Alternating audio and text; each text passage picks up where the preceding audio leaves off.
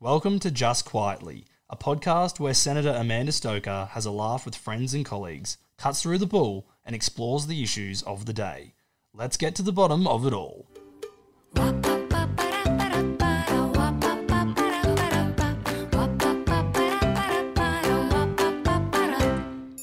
Hello and welcome to Just Quietly. My name is Amanda Stoker, and it is my pleasure to have on the podcast this afternoon a very good friend of mine, a person I think is the best local member I have ever seen in terms of the way that he goes about caring for his community, and also an assistant minister in the Morrison government. Welcome, Luke. Well, thanks, Senator Stoker. It's great to be with you, and uh, it's it's uh, it's always good to uh, to talk to you, and I look forward to what you got to say. So, Luke, what is your official title as an assistant minister? Yeah, look, it's uh, Assistant Minister for Community Housing, Homelessness and Community Services, and my role uh, works under the social services portfolio. hmm Now, um, there will be some people who listen to my podcast who are as nerdy about the Constitution as I can be sometimes. And they'll say, but uh, hang on, aren't most of those things state responsibilities? What's the go there? Tell me how your work fits in with the work of state governments. Well, absolutely. Uh, states do have the prime responsibility for housing and homelessness, but the federal government does fund the states and provide additional support to help vulnerable people. And so my role is to work with state housing ministers. We provide over $6 billion a year in support, uh, some 1.6 billion a year to state governments through the National Housing and Homelessness Agreement. Mm-hmm. And I've been working in a bilateral, bipartisan way with individual housing ministers looking at their homelessness figures, looking at how community housing's been rolled out in their state, and working out together how we can assist more people. So, for people who don't work in this space all the time, what is community housing as opposed to things they might otherwise understand, like, say, private rental or public housing? What's community housing? Well, I guess there's three different types of housing. Most people would be aware of state government housing. The federal government doesn't own any homes. Mhm. All the homes are owned by state governments, and that's called social housing or public housing. Yep. And the way that works is the states generally charge about 25% of a person's income. So if they're on uh, government support and earn about $300 a week on Newstart or Mhm. 550 at the moment through Job Seeker, Yep. the state governments charge about 25% rent. Community housing is mainly done through not for profit organisations. So, an example of community housing might be the Salvation Army or St Vincent de Paul uh, or Brisbane Housing Corporation in our state, where they have a range of people living in their homes. So, it might be someone uh, earning about $800 a week and they pay roughly about 30% of their income to the community housing organisation. If they're earning $400 a week, then they'd pay 30% or half the rate of the person earning 800 So you get different levels of people that earn different amounts, but they pay about 30% of their income. So it's something And like thirdly, of course, sorry, is the private sector. All those people that own investment properties that play an important role in providing stock to people that need to rent. So community housing really is, um, I guess, a, a level in a cost sense in between the private market and public housing. Well, it is, and they tend to get uh, fairly good value for money. I, I think community housing providers generally uh, get good deals when they look after their stock. One of the problems that state governments have is an ageing fleet of homes, so to speak. Yep. And a lot of the, the, the money that we give them uh, goes on maintenance. They have a lot of high costs involved, and particularly in regional areas. If, if you're talking about the Western Australian government, they need to do maintenance. Uh, you know, up in the up in Broome or the Kimberley, uh, it's quite expensive to get tradespeople there to to go and do the work needed. Or in our own state of Queensland, uh, it might be regional homes out west uh, or up in far north Queensland, which can be quite expensive. One of the things I've observed about you, Luke, in the way that you care for your constituents is um, that you do it with a lot of heart. And I don't say that in a flippant way because one of the things I think is really important is that people understand that the conservative side of politics isn't just about dollars and cents. We um, care a lot about things like the economy because of the way that it allows us to care for those who are in bad circumstances. And it helps um, to have a flourishing economy because there is um, dignity and satisfaction and pride that comes from um, being able to uh, have an opportunity to support yourself. With all of that in mind, um, I think it's wonderful that a caring person like you um, is looking over the area of homelessness. Tell us something about the nature of the problem and um, whether or not the problem has changed in the face of the COVID 19 challenges. Well, in relation to homelessness, it is quite diverse. There's roughly about 0.5% of the Australian population who are considered homeless. At the last census, which is done every five years, there was about 116,000 people homeless out of 25 million. Now, out of that, 8,200 or less than about 8%, 7% of people are rough sleepers. So they're the people that you see on the street uh, with yeah, nowhere to, no shelter over their head each night. They might be living in a tent or perhaps sleeping in their car. Mm-hmm. Then you've got other, you might have, listeners might have friends that have gone through a marriage breakup, for example, and their mate wanted to crash on their lounge. That's called couch surfing. Mm-hmm. So that makes up another sort of 17,500 people at the last census in that category. Okay. There's another category called boarding houses, and most people would think, oh, well, if you're in a boarding house, you're actually housed, but not always so because there's no sort of tenure. It's done week by week, Mm-hmm. and there's not privacy. If someone was living in a boarding home and wanted their mother to come over for a cup of tea, they don't really have anywhere privately to meet and, and just chat uh, from the other places. I went to a boarding house recently in Shorncliffe, uh, in the electorate next door to me, and there were 16 people living in that boarding house, all paying about $230 a week, men and women, and they had one shower and one toilet bet- for all of them to share, but nowhere to for privacy. So there's another group there. Those groups over the last sort of 20 years haven't, they've actually fallen in some cases to a degree. Rough sleepers have stayed about the same, or or I do suspect in the last four years have gone up a little bit since the last census. The big growth areas in homelessness is in the areas of supported accommodation. So when people are actually escaping, for example, domestic violence, Right. uh, and they go into accommodation for a few weeks, they're considered homeless because they don't have any tenure. okay. Uh, there are approaches where you can move to a housing first approach where you could actually offer tenure and you'd move a lot of people out of homelessness there and to housed. The biggest growth area, but in relation to homelessness, is overcrowding. And that might be, for example, in Sydney or Melbourne, where you have some international students or young people where they might be in a two bedroom unit and they've got four bunk beds in each room and there's four people in a room, that's considered homelessness because there's no privacy, and there's some 51,000 people living in that category of homelessness at the last census. The other big area in overcrowding would be in rural areas, particularly in the Northern Territory. There was 11,000 people in the Territory, uh, and that affects people living in rural areas, often Indigenous Australians and others. It's really interesting that what um, the mind conjures when you think of homelessness um, doesn't sound as though it constitutes even um, the majority of the people who fall within the stats for what, what amounts to homelessness.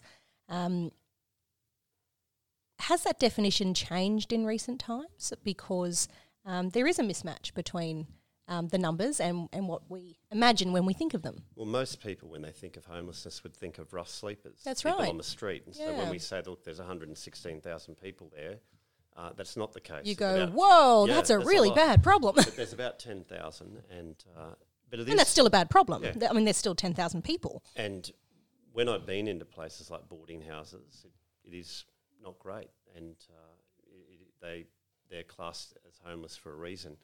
Uh, the same with couch surfers. So there, they are areas that can be worked on, and I believe that results can uh, be reduced, particularly when you look at uh, supported accommodation. And even in boarding houses, one of the things I've been discussing with state ministers is doing a joint letter with myself and other state ministers uh, and sort of sending out to those boarding houses, the owners, saying, Thank you for the work you do. You may not be aware, but that your boarding house is classed as homeless. And there's a few simple things you could do to r- help move people out. That would involve offering them tenure of even just a couple of months, a two or three month lease, as opposed to week by week. Yep. And often people resist that because they think, well, if people play up, I want to remove them if they've got a. Which I can appreciate. A landlord should have That's right. some rights in that respect. There are one of the things they raise with me is they might have a percentage of tenants that have a drug issue, and so they go, well, if they've got a drug issue, I can't remove them. But I'd sort of argue that if it's breaking the laws of the land with illegal drugs, there probably is cases to do so anyway. But if they offered tenure and if they did some small extensions and fixed up the boarding houses, put in more bathrooms, uh, showers, perhaps an area where they could meet in private. And keep in mind, those things are tax deductible. That's why we have negative gearing, and we fought hard not to remove that at the last election. yeah. Those sort of, you'd then be able to move people into a better form of housing, which wouldn't be classed as homeless. Uh, so I've asked state governments to do that. Some of the issues, but is that some of their own states don't count those people as homeless when they seek public housing. So if you want to get into public housing in some states, if you're living in a boarding house or you're living in overcrowded areas or even in a car, they might say, "Oh no, well you're not homeless. You know, you're not on the street." So there is a discrepancy in between what the federal government counts and and what some states do as well. In terms of making progress towards um, solving this problem, what are some of the most interesting or ingenious um, projects or solutions that you've seen on the ground um, that might present some of the opportunities into the future for improving the lives of people facing these difficult circumstances? Well, it is a it is a complicated area, and when I get out and engage with people uh, in the sector, and I've spoke with over 300 groups in the last 12 months around the country that are involved in this space, and Wow. thank them for the work that they're doing. Uh, there's a there's a number of things that can be done, but obviously building more social housing or more community housing does help, and a lot of that 1.6 billion that we give state governments, as I said before, is spent on maintenance and a relatively small amount of states are building new housing. Now, primarily the responsibility does rest with them, and I'd like to see them build more homes. Uh, that's one area. They could also support community housing organisations. Now, the New South Wales government has done a fairly good job in doing that. Other states have been a little bit resistant towards that. They might want to keep the jobs in the public service, for example, as opposed to the not-for-profit Right. Different um, different goals. that's right. and so, but when I look at community housing organisations like in Brisbane, uh, Brisbane Housing Corporation, I think they do a pretty good job. And they also then have access to federal government Commonwealth rent assistance, which is some four and a half billion dollars a year that we invest to help people in the private rental market or in community housing afford to put a roof over their head. So, whilst the federal government doesn't own homes, we're doing a lot to support states and individuals get ahead. Of course, one of the frustrations is in relation to transitional homes. Often these transitional homes are very good, Uh, they they have privacy. Uh, they have uh, good conditions as far as bathrooms and, and so forth. I looked at a home recently that the Salvation Army had, and it was fantastic. But often they'd be classed as homeless because they have no tenure.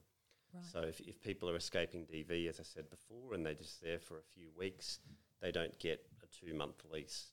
But the feedback is is that often they are there for a couple of months. So there is an approach which a lot of people in the sector talk about, the housing first approach, mm-hmm. where you put people into housing, you give them a tenancy, and then you provide the wraparound services they need. That would move people out of homelessness. And overall, it would probably save federal government and state government money in the long run because when you have people sleeping rough on the street and it quickly their mental health can deteriorate and then that costs the health system more. It might be the state health system or the federal health system. You also have issues with policing. Uh, whereas if you can get people housed, their mental health starts to improve. But across all governments, I guess we're very sectored in different departments. You know, oh, that's the health department and Yeah. that's the housing department. But if you can look at savings across overall, I think most people would support a housing first approach. It's um, dealing with some of the most complex people in our community, really. They'll all be different, but some will have mental health problems, some will have um, violence in their background. Um, Either as a victim or as a perpetrator, um, some will have drug issues. There's there's all kinds of reasons that somebody might end up in this kind of situation, um, and I I accept the argument that there's value in providing a, a complex kind of assistance solution to help people get through that. The um, the counter argument, I suppose, is that it could create perverse incentives. Um, do you think that's a real risk from providing um, housing services of that kind? You know, the idea that it might provide a disincentive for those who are able to make it on their own to do so? Well, touching on what we spoke about before as, I guess, coalition members Yeah. and a coalition government, we want all people to get ahead. Yep. And the way I approach life and generally people in my electorate and with what I'm doing as the assistant minister here is that life is about relationships, that everyone matters, and we want to see the best in everyone. Yep. So we don't want people to be dependent on government. No. We don't want them to be stuck in housing commission for their whole life. In fact, we want them to get ahead, to be able to get a job, to be able to improve their mental health, to be able to Climb the um, ladder in terms of their of housing their own, circumstance. and get their own place one day. And that's Yeah. why the federal government as well offers a lot of incentives, like the first home loan super saver scheme, where Mm-hmm. they can get a you know save quicker for a deposit, and then more recently the first home deposit scheme. We also a lot of that falls under the federal housing minister, um, Minister Sukkar. Yep. And then he also has access to NHFIC, where we're helping support a lot of community housing organisations. I think we've had some $1.3 billion in the recently go into the community housing sector. So that's the Indigenous Finance Corporation for people who aren't up with the, the acronyms. So, there's a there's a number of different uh, areas that the federal government is investing to help people get ahead. But look, I think if we approach it that we want everyone to get ahead and br- and be continually better themselves, and we don't want them to be dependent on government long term, then we can only succeed and help. But I think we also need strong safety nets for those people that do find themselves in Sure. tough situations, and we do provide that, and that's why we always are banging on about the economy, as you'd know, because we want people to get work. We that those taxes that people pay and businesses pay go back into support into providing the strong safety nets that we provide in social services for people with disability and so forth. This is an area where you no doubt face lots and lots of sad stories. But in your time, been a year now in this role. Tell me a um, a happy story that's been uh, the consequence of of your effort in this role. Have there been any happy endings? There's been there's been a, quite a few happy endings. Uh, was recently down at a, a place in in Tasmania in Hobart, and Yeah. it was a, a youth service provider, and we also fund a program called the Reconnect Service that was started under the Howard government. And what that does is it reconnects young people, particularly under the age of 18, that have had perhaps fights with families, gets them back on the straight and narrow where possible, uh, reconnected with their family to heal that relationship. Great. Uh, but other times, like the provider I went to in Tasmania, just helps mentor them and get them back on their feet. Mm-hmm. And I met a young man there who had who found a wallet on the street, who did the right thing and brought that wallet back to the owner at an address that was in the driver's license there. Yep, written on and the it took him back to where to the address where he was as a young man uh, being looked after by this youth service and he just said how he'd been able to share with the new manager and the other youth at that venue how 20 years earlier he'd gone through here and now he was I think married and got a job and raising his own kids and in a really good space so that was always good Well, if there's um, stories like that emerging as a consequence of work that you and your predecessors have been doing, then um, that is that's that's the holy grail of, of this field. It's um, it's what you're trying to achieve. So that is a wonderfully happy story. It is, but I got I got to say, there's a lot of people that work in this space, and they have a strong heart for people. They want people to get ahead, and our government is assisting in this area, and uh, but always with the thought in mind that we want people to get ahead, not be dependent on government for, forever. And uh, yeah, there's some some good stories that we can rightly be proud of there. Luke Howarth, you are the um, tireless member for Petrie, but you are also doing a wonderful job in this field. Thank you so much for making time to come on the podcast, and thank you for your um, relentless work in the field, and finally for your friendship. Thanks to your listeners, and thanks for the work that you're doing as a Queensland senator. It's it's excellent. Appreciate it. Cheers.